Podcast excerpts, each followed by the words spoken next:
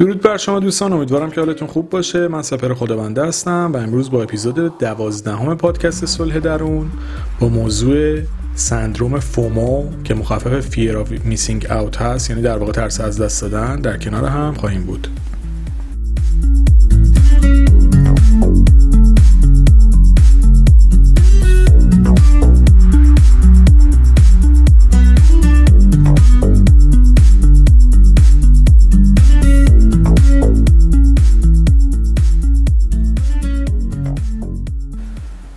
تقریبا اکثر ما درگیر این موضوع و این مشکل هستیم و علت اصلی این سندروم در واقع حالا با واژش نمی‌خوام بازی بکنم می‌خوام برم روی خود اصل مطلب.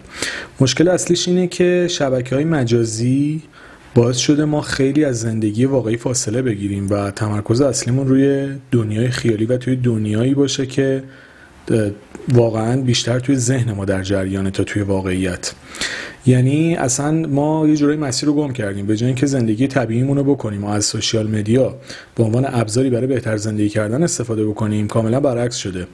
و شبکه های مجازی اینستاگرام تلگرام حالا هرچی واتساپ تبدیل شده به ابزاری برای هرس خوردن ما که در واقع با دیدن زندگی دیگران و یه سری دقدقه های مختلف داریم باعث میشیم تا آرامش و سلامت روانمون رو در واقع از دست بدیم. مثلا شما فکر کنید که الان دغدغه خیلی یا از رفتن جای مختلف گرفتن عکس و فیلم واسه رخ گرفتن و نمایش دادن این به دیگرانه.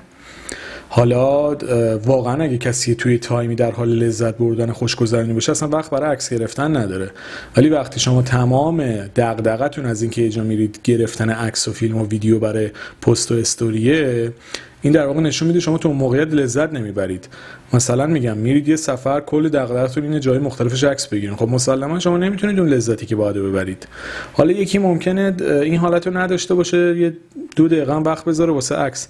ولی بعضیا کلا از قبل سفر فکر می‌کنن مثلا چه لباسایی ببرن که کجاها چه عکسایی بگیرن که بعدا به اشتراک بذارن واسه اینکه مثلا like بگیرن.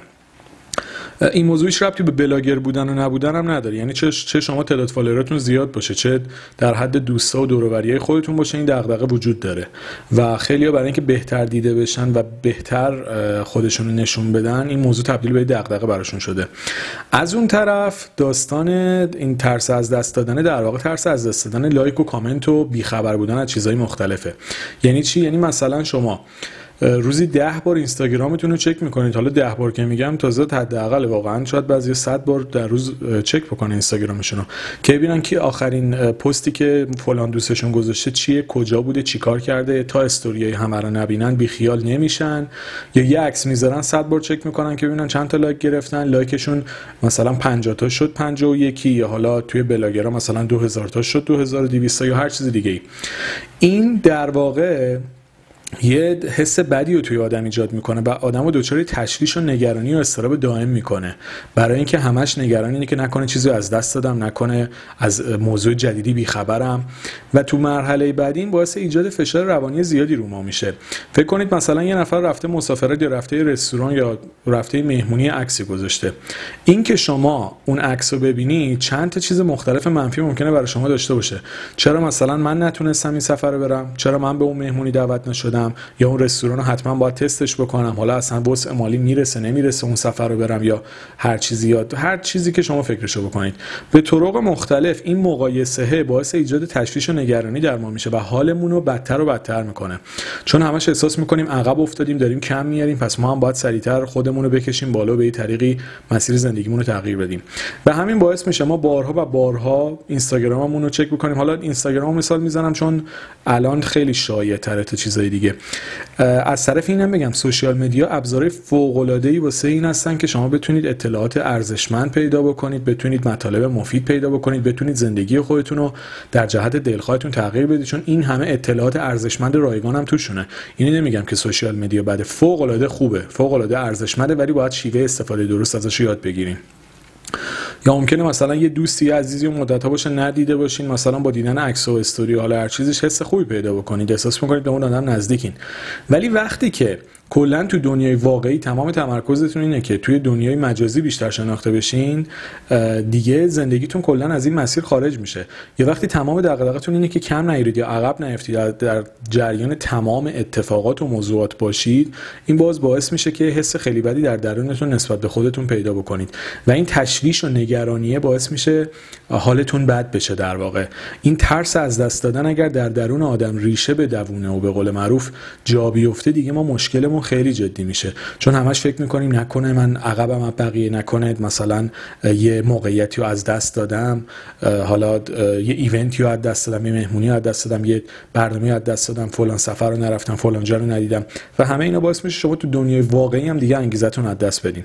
چون به طور دائم شاهد موفقیت و پیشرفت و خوشبختی دیگران هستین. پس مسلما دیگه انگیزه واسه ادامه زندگی نمونه واسه آدم. همه خوشن همه خوبن. فقط من بدبختم. و جالبه. تمام آدما تقریبا حالا تمام نمیشه گفت. ولی میشه گفت 90 درصد کسایی که توی سوشال مدیا فعالن روزای خوبشون رو می‌ذارن. هیچ وقت مثلا روزی که حالشون بده رو نمی‌ذارن. هیچ وقت روزی که افسردهن و فیلمی ازش نمی‌ذارن عکس ازش نمی‌ذارن. فقط میان در مورد خوبیا و گل و بلبلا میگن همه فکر می‌کنن اینا چقدر آدمای شاد و باحالین.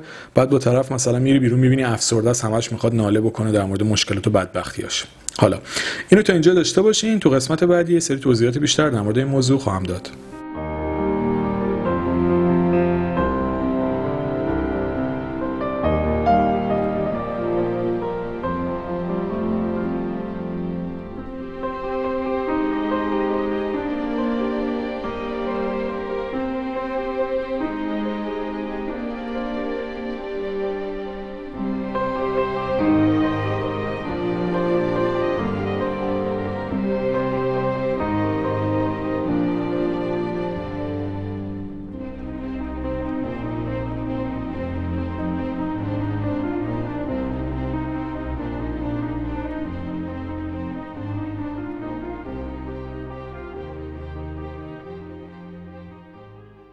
محدوده سنی اصلی این مشکل بین 15 تا 35 ساله. حالا میشه گفت تو بازه کسایی که حالا این مطلب رو دارن گوش میدن فکر کنم خیلی هاشون توی این سن قرار می‌گیرن چون پادکست ها رو بیشتر افراد بین 25 تا 40 سال من خودم برای خودم پادکست رو دیدم گوش می‌کنن. ولی حالا این دستبندیه که به صورت علمی انجام شده دیگه. داستان اینه که اگر می‌خواید فعالیتی توی شبکه مجازی داشته باشین این نباید باعث دغدغتون بشه بلکه باید باعث حس خوب باعث بشه حس خوبتون به خودتون بیشتر بشه. مطالب ارزشمند رو دنبال بکنید چیزایی که به دردتون می‌خوره. اگر دوستاتون رو دارید دنبال می‌کنید به عنوان کسایی که لذت می‌برید نگاه بکنید نه در قالب مقایسه و رقابت و هرس خوردن. تبدیل به آسیب نشه این براتون که مثلا هر روز بخواید فکر کنید مثلا اینستاگرامو چک نکنم چی میشه؟ یا مثلا تلگراممو چک نکنم یا واتساپمو چک نکنم چی میشه؟ هیچی نمیشه. راه دیگه ای که خیلی بهتون کمک می‌کنه از این موضوع فاصله بگیرید توی دنیای واقعی بیشتر باشین. ورزش بکنید سفر برید کاری که دوست دارید رو بکنید. خیلی وقت لازم نیست چیزی که می‌خورید عکس بگیرید یا کاری که می‌کنید رو به معرض نمایش بذارید. اصلا اهمیتی نداره. سعی بکنید تو همون لحظه از همون موقعیت لذت ببرید. یا دیدارای حضوریتون رو بیشتر بکنید. به که با دوستاتون تلفنی صحبت بکنید دو تا مسیج بزنید. سلام چطوری؟ مثلا استوریشو مثلا ریپلای بکنید که مثلا با چقدر باحال بود یا استیکر بفرستید مثلا خنده یا چشم قلب و چشم قلبی از مثلا دوست دارید. به جای این کارا دیدار حضوری با اون آدم بذارید یه قهوه باش بخورید. باش بیرون برید توی بارون قدم بزنید یا هر کار اینجوری. این تعاملات حضوری و فیزیکی باعث میشه شما از این فضا فاصله بگیرید و آرامشتون به همون نسبت بیشتر میشه. ولی اگه هر چقدر توی این فضای مجازی غرق بشید بیشتر توی این فضا فرو برید و سعی بکنید همه چیزو از اون طریق ببینید ناخداگاه این ترس از دست دادن توی شما تشدید میشه و باعث میشه انگیزتون نسبت به زندگی توی دنیای واقعی هم کمتر بشه. یعنی این فومو فقط به فضای مجازی اختصاص پیدا نمی‌کنه. وقتی که توی شما شدید بشه زندگیتون رو کلا نابود می‌کنه و تحت تاثیر خودش می‌گیره. و فکر می‌کنم تعداد زیادی از ما درگیر این موضوع هستیم. خود من هم درگیرش بودم و روش کار کردم. بازم دارم بیشتر کار می‌کنم. کسایی که اصولا page دارن page ایی دارن که حالا بلاگرن یا هر اینفلوئنسر یا هر ترتیب دیگه ای خیلی بیشتر شاید درگیر این موضوع بشن. یعنی یه مقدار چی میگن تعداد کسایی که دچار این مشکلن توی این افراد بیشتره که اونا خیلی باید به خودشون حواسشون باشه. ولی توی آدمای عادی هم این موضوع خیلی شدیده. حالا فقط نسبتش فرق می‌کنه. به همین خاطر به این موضوع خیلی دقت بکنید سعی بکنید از زندگیتون لذت ببرید توی دنیای واقعی باشید و از دنیای مجازی استفاده مثبتی رو بکنید که باعث بشه حالتون بهتر بشه.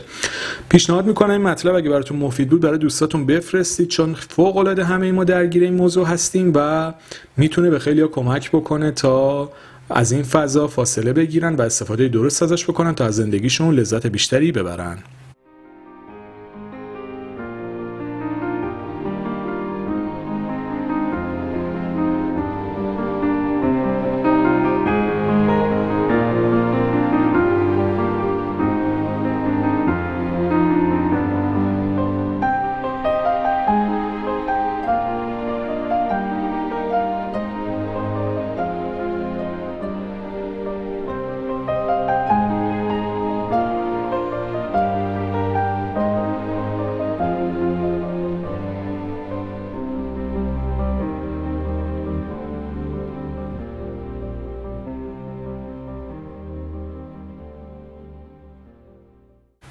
دوستان عزیزم مرسی از توجه همراهیتون با اپیزود دوازدهم پادکست صلح درون. امیدوارم که دلتون شاد و لبتون خندون باشه.